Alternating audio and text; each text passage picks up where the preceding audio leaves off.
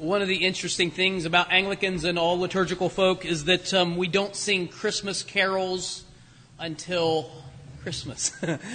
Up to that point, we sing Advent hymns. Advent is not the same thing as Christmas. Um, in fact, Advent's not the same thing as Christmas any more than Lent is the same thing as Easter. Many people in our culture really don't get that. And I think the reason they don't get Advent is because they don't understand Christmas. They don't understand what this is all about. And as much as we hate to admit it, we all know the truth. And that is that Christmas has been hijacked. It has been uh, just completely almost taken over in the culture. And maybe we would rightly say that the December 25th celebration maybe is a taking back. You know, um, a- ancient Christians took a, a, a, celebration that went on among pagan peoples and, and Christianized it so that they could teach uh, people about the true light of the world. And so maybe, I guess someone would say, you know, the December 25th thing is just sort of taken back, but we'll get to that at some other day. The thing that I think surprises us is the language. Here's the reason why this little sleight of hand works. It's like a little shell game because the language is all the same. We use the right language. Everybody says it. Merry Christmas and so on. And businesses are closed for Christmas and government offices are shut down for Christmas and schools are out for Christmas. But almost none of that has anything to do with Christ. It has something to do with something else. You know, whatever else it is, it's not really about Christ. Even the culture has songs about Christmas that have almost nothing to do with Christ or the Mass. And so it's the, the, the Mass for Christ becomes uh, sort of a, another word. It, it, it has completely different meaning. And so the calendar gets kind of messed up. Advent, or let me start with this Christmas for Christians begins on December 25th and goes for 12 days through January the 5th. That's Christmas. But in the culture, Christmas begins well, it used to begin the day after Thanksgiving. Did you notice this year that there were these big sales on Thanksgiving Day? I mean, on Thanksgiving Day to lure would-be gratitude givers into consumer, you know, stuff getters. You know, it's like it, they completely turned the whole thing on its head. And you know where this is going, right? I mean, I telegraphed this punch way ahead, so you should. That Christmas is not about pajamas or waffle irons or diamond rings or, or blue jeans. So, you know, I mean, you knew that that was coming. You knew I was going to get there. Of course it isn't. But as I said a moment ago, Advent is not Christmas. So, what is Advent? Before I get there, though, just a disclaimer.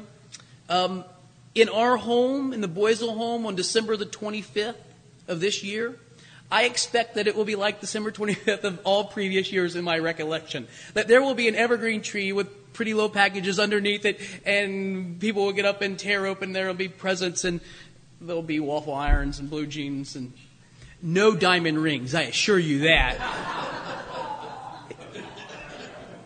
Let's keep that our secret, all right? Um, not that I want to be a Scrooge. I mean, that's not, that's not the point here today. Not that I want to, do that. I don't want to go there. My point, of course, is that Christmas is not about stuff, and Advent is not the same thing as Christmas. And the problem is, is that Madison Avenue has played this shell game with us, and we just kind of got lost in the, in the language. We got lost in the movement. And so I hear this question like you hear, are you ready for Christmas? And the readiness has all to do with the destination, doesn't it? I mean, if readiness is about gift giving, then preparedness is about shopping. But if readiness is about something else, then preparedness is about something else as well, isn't it? Advent is not about shopping, it's about waiting. And here's something that's really ironic. Christmas is not about giving, it's about receiving. No, that can't be, can it? I, I don't think that's possible. It doesn't compute. The thing that we need to get in our, fixed in our minds is the destination.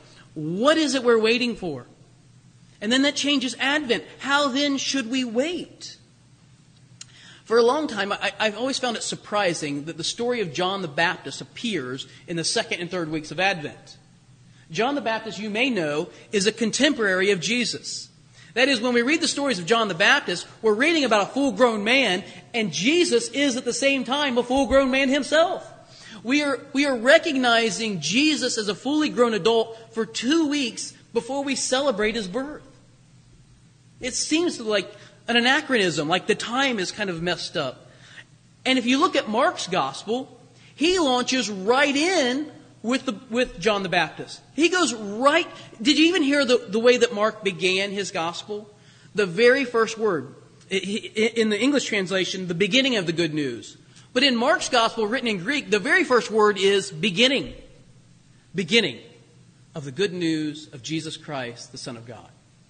Beginning. And then, just a couple sentences later, guess where you are? You're with John the Baptist, a full grown man, baptizing people in the river. Five verses later, verse 9 of, John, uh, of, Mark's first chapter, just a few sentences in, you have Jesus, a full grown man, being baptized by John. But Mark does have a little sleight of hand of his own. I think maybe he was ready for Madison Avenue way before they were ready for themselves. Mark, in his very first beginning of the good news of Jesus Christ, the Son of God, as it has been written, or as it is written in the prophet Isaiah. Mark goes in an instant in reverse 700 years. He has no nativity scene. He has no um, uh, no shepherds keeping watch over their flock by night. There's no angels singing. There's no star. Mark jumps right into John the Baptist and Jesus as an adult, but he does very quickly take us to the prophet Isaiah. Immediately, he moves to Isaiah. Like the, like the beginning is somewhat of a moving target. See, here's the thing. Mark says you can't talk about Jesus without talking about John the Baptist. And you can't talk about John the Baptist without talking about Isaiah. And you can't talk about Isaiah without talking about the entire history of the people of Israel. Because this is the story of God's saving act. This is what God wants to do. He wants to save all of humanity, in fact, all of creation, and He wants to do this through the family of a man called Abraham, who becomes the people of Israel. But we, before we can even get to Isaiah, just a, a slight sketch.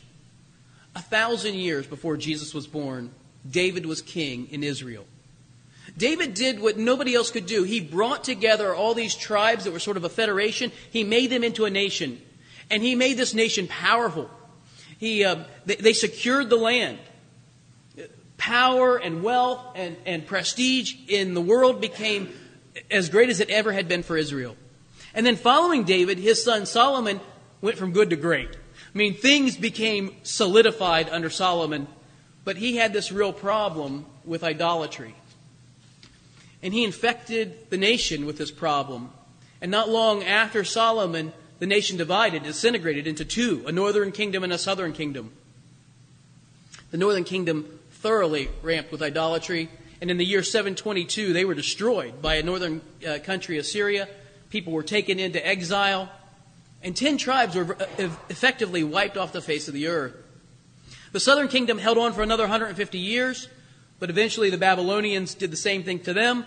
And here you have uh, the very small remnant of Israel living in Babylonian exile as, as sort of ghetto dwellers, trying to hold on to national identity. And it seemed like God had given up on Israel, that he had just simply this is it, no more. The, it's over. And, and there was this great sense of despair. And that's where Isaiah's prophecy, will you look at, in the bulletin with me at Isaiah for just a moment?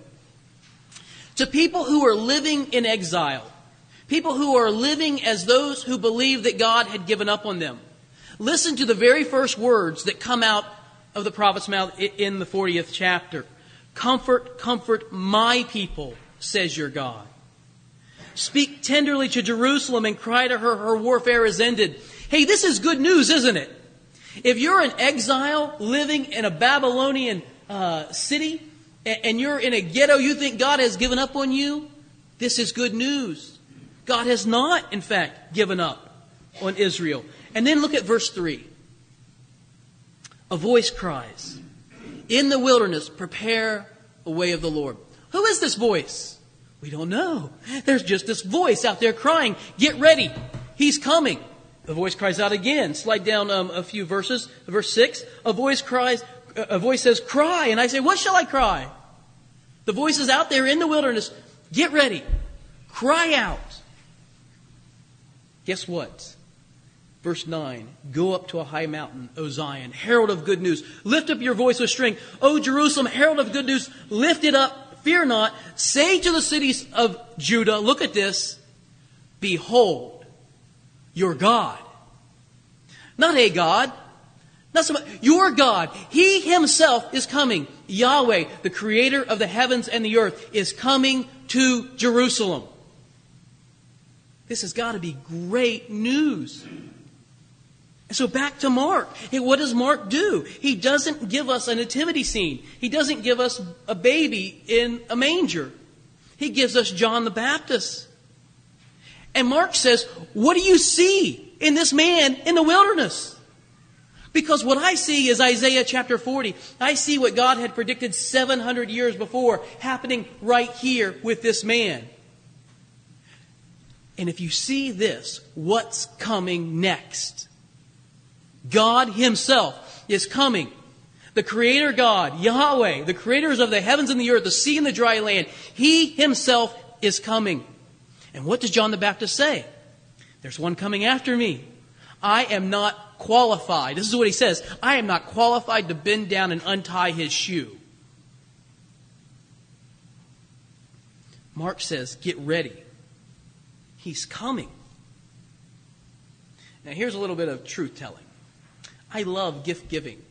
I'm kind of crazy about it. I don't really care about gift getting. I'm not, I don't know why. I mean, I just give gifts myself. Um, but when I, when I, I, love to give people gifts. I mean, I, I really do. I, I'm not a big fan of shopping, but I do like to kind of go out and get stuff and, and wrap it myself. You know, I, I don't, I don't even use the, you know, the things at the store. I should, but I don't because I like grabbing it and I like giving it and I love watching someone I have bought a gift for open it. I mean, it's thrilling to me. And so I love Christmas. I do. I, I prepare for it. I look forward to it. I'm, I'm getting ready for it.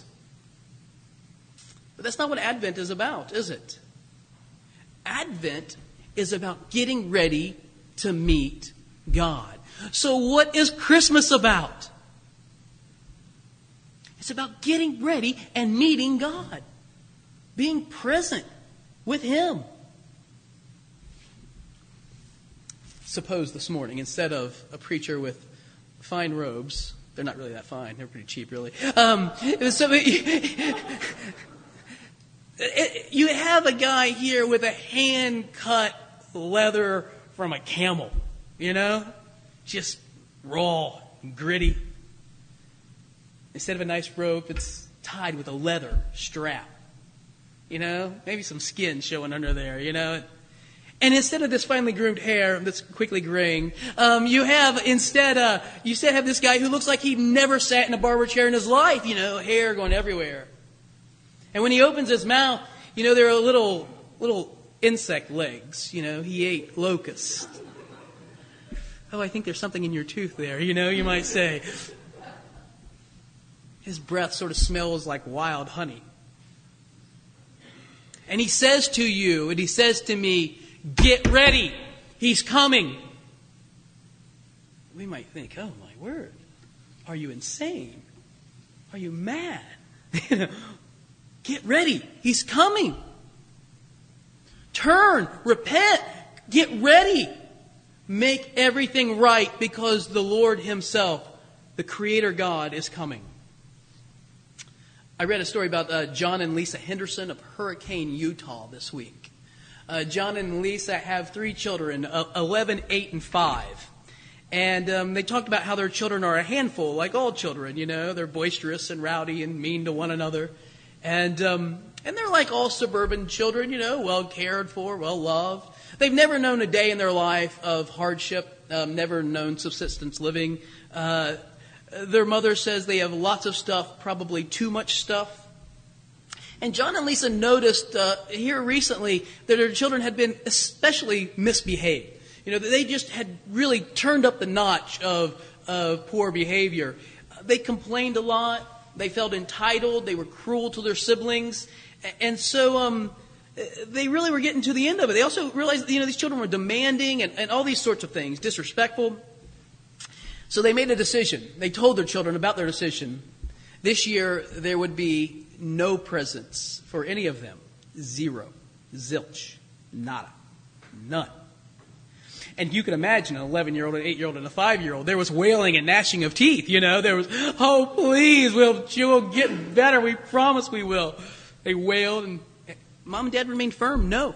In fact, they took the money that they would have spent on their children and bought, um, bought all sorts of food and, and hygiene supplies and gave it to a local homeless shelter and told them there is no more money. We're, this is it. We spent that part of the budget. It's gone. And Lisa wrote about this in her blog. And some of the parents wrote back and said, I think you're doing a fantastic thing. You know, this is great. You're teaching your children a really valuable lesson, one they'll remember for the rest of their lives. And some wrote, I can't believe you're so cruel. You're taking the magic away from Christmas. You know, you've ruined it for all of them. And as I read that story, I thought, you know, there are many times I certainly have felt the same way about my children, but I, could have never, I could not do that, not because of them, but because of me. I, I had to watch him open that fire truck, you know? I mean, I wanted to see that. But then I wondered how different their Advent and Christmas would be. And I wondered how they would prepare differently. And I wondered what that said to me about Advent and Christmas and the way I prepare. And I don't know if I have an answer, but I certainly do think it's a question worth considering. In the name of the Father, and the Son, and the Holy Spirit.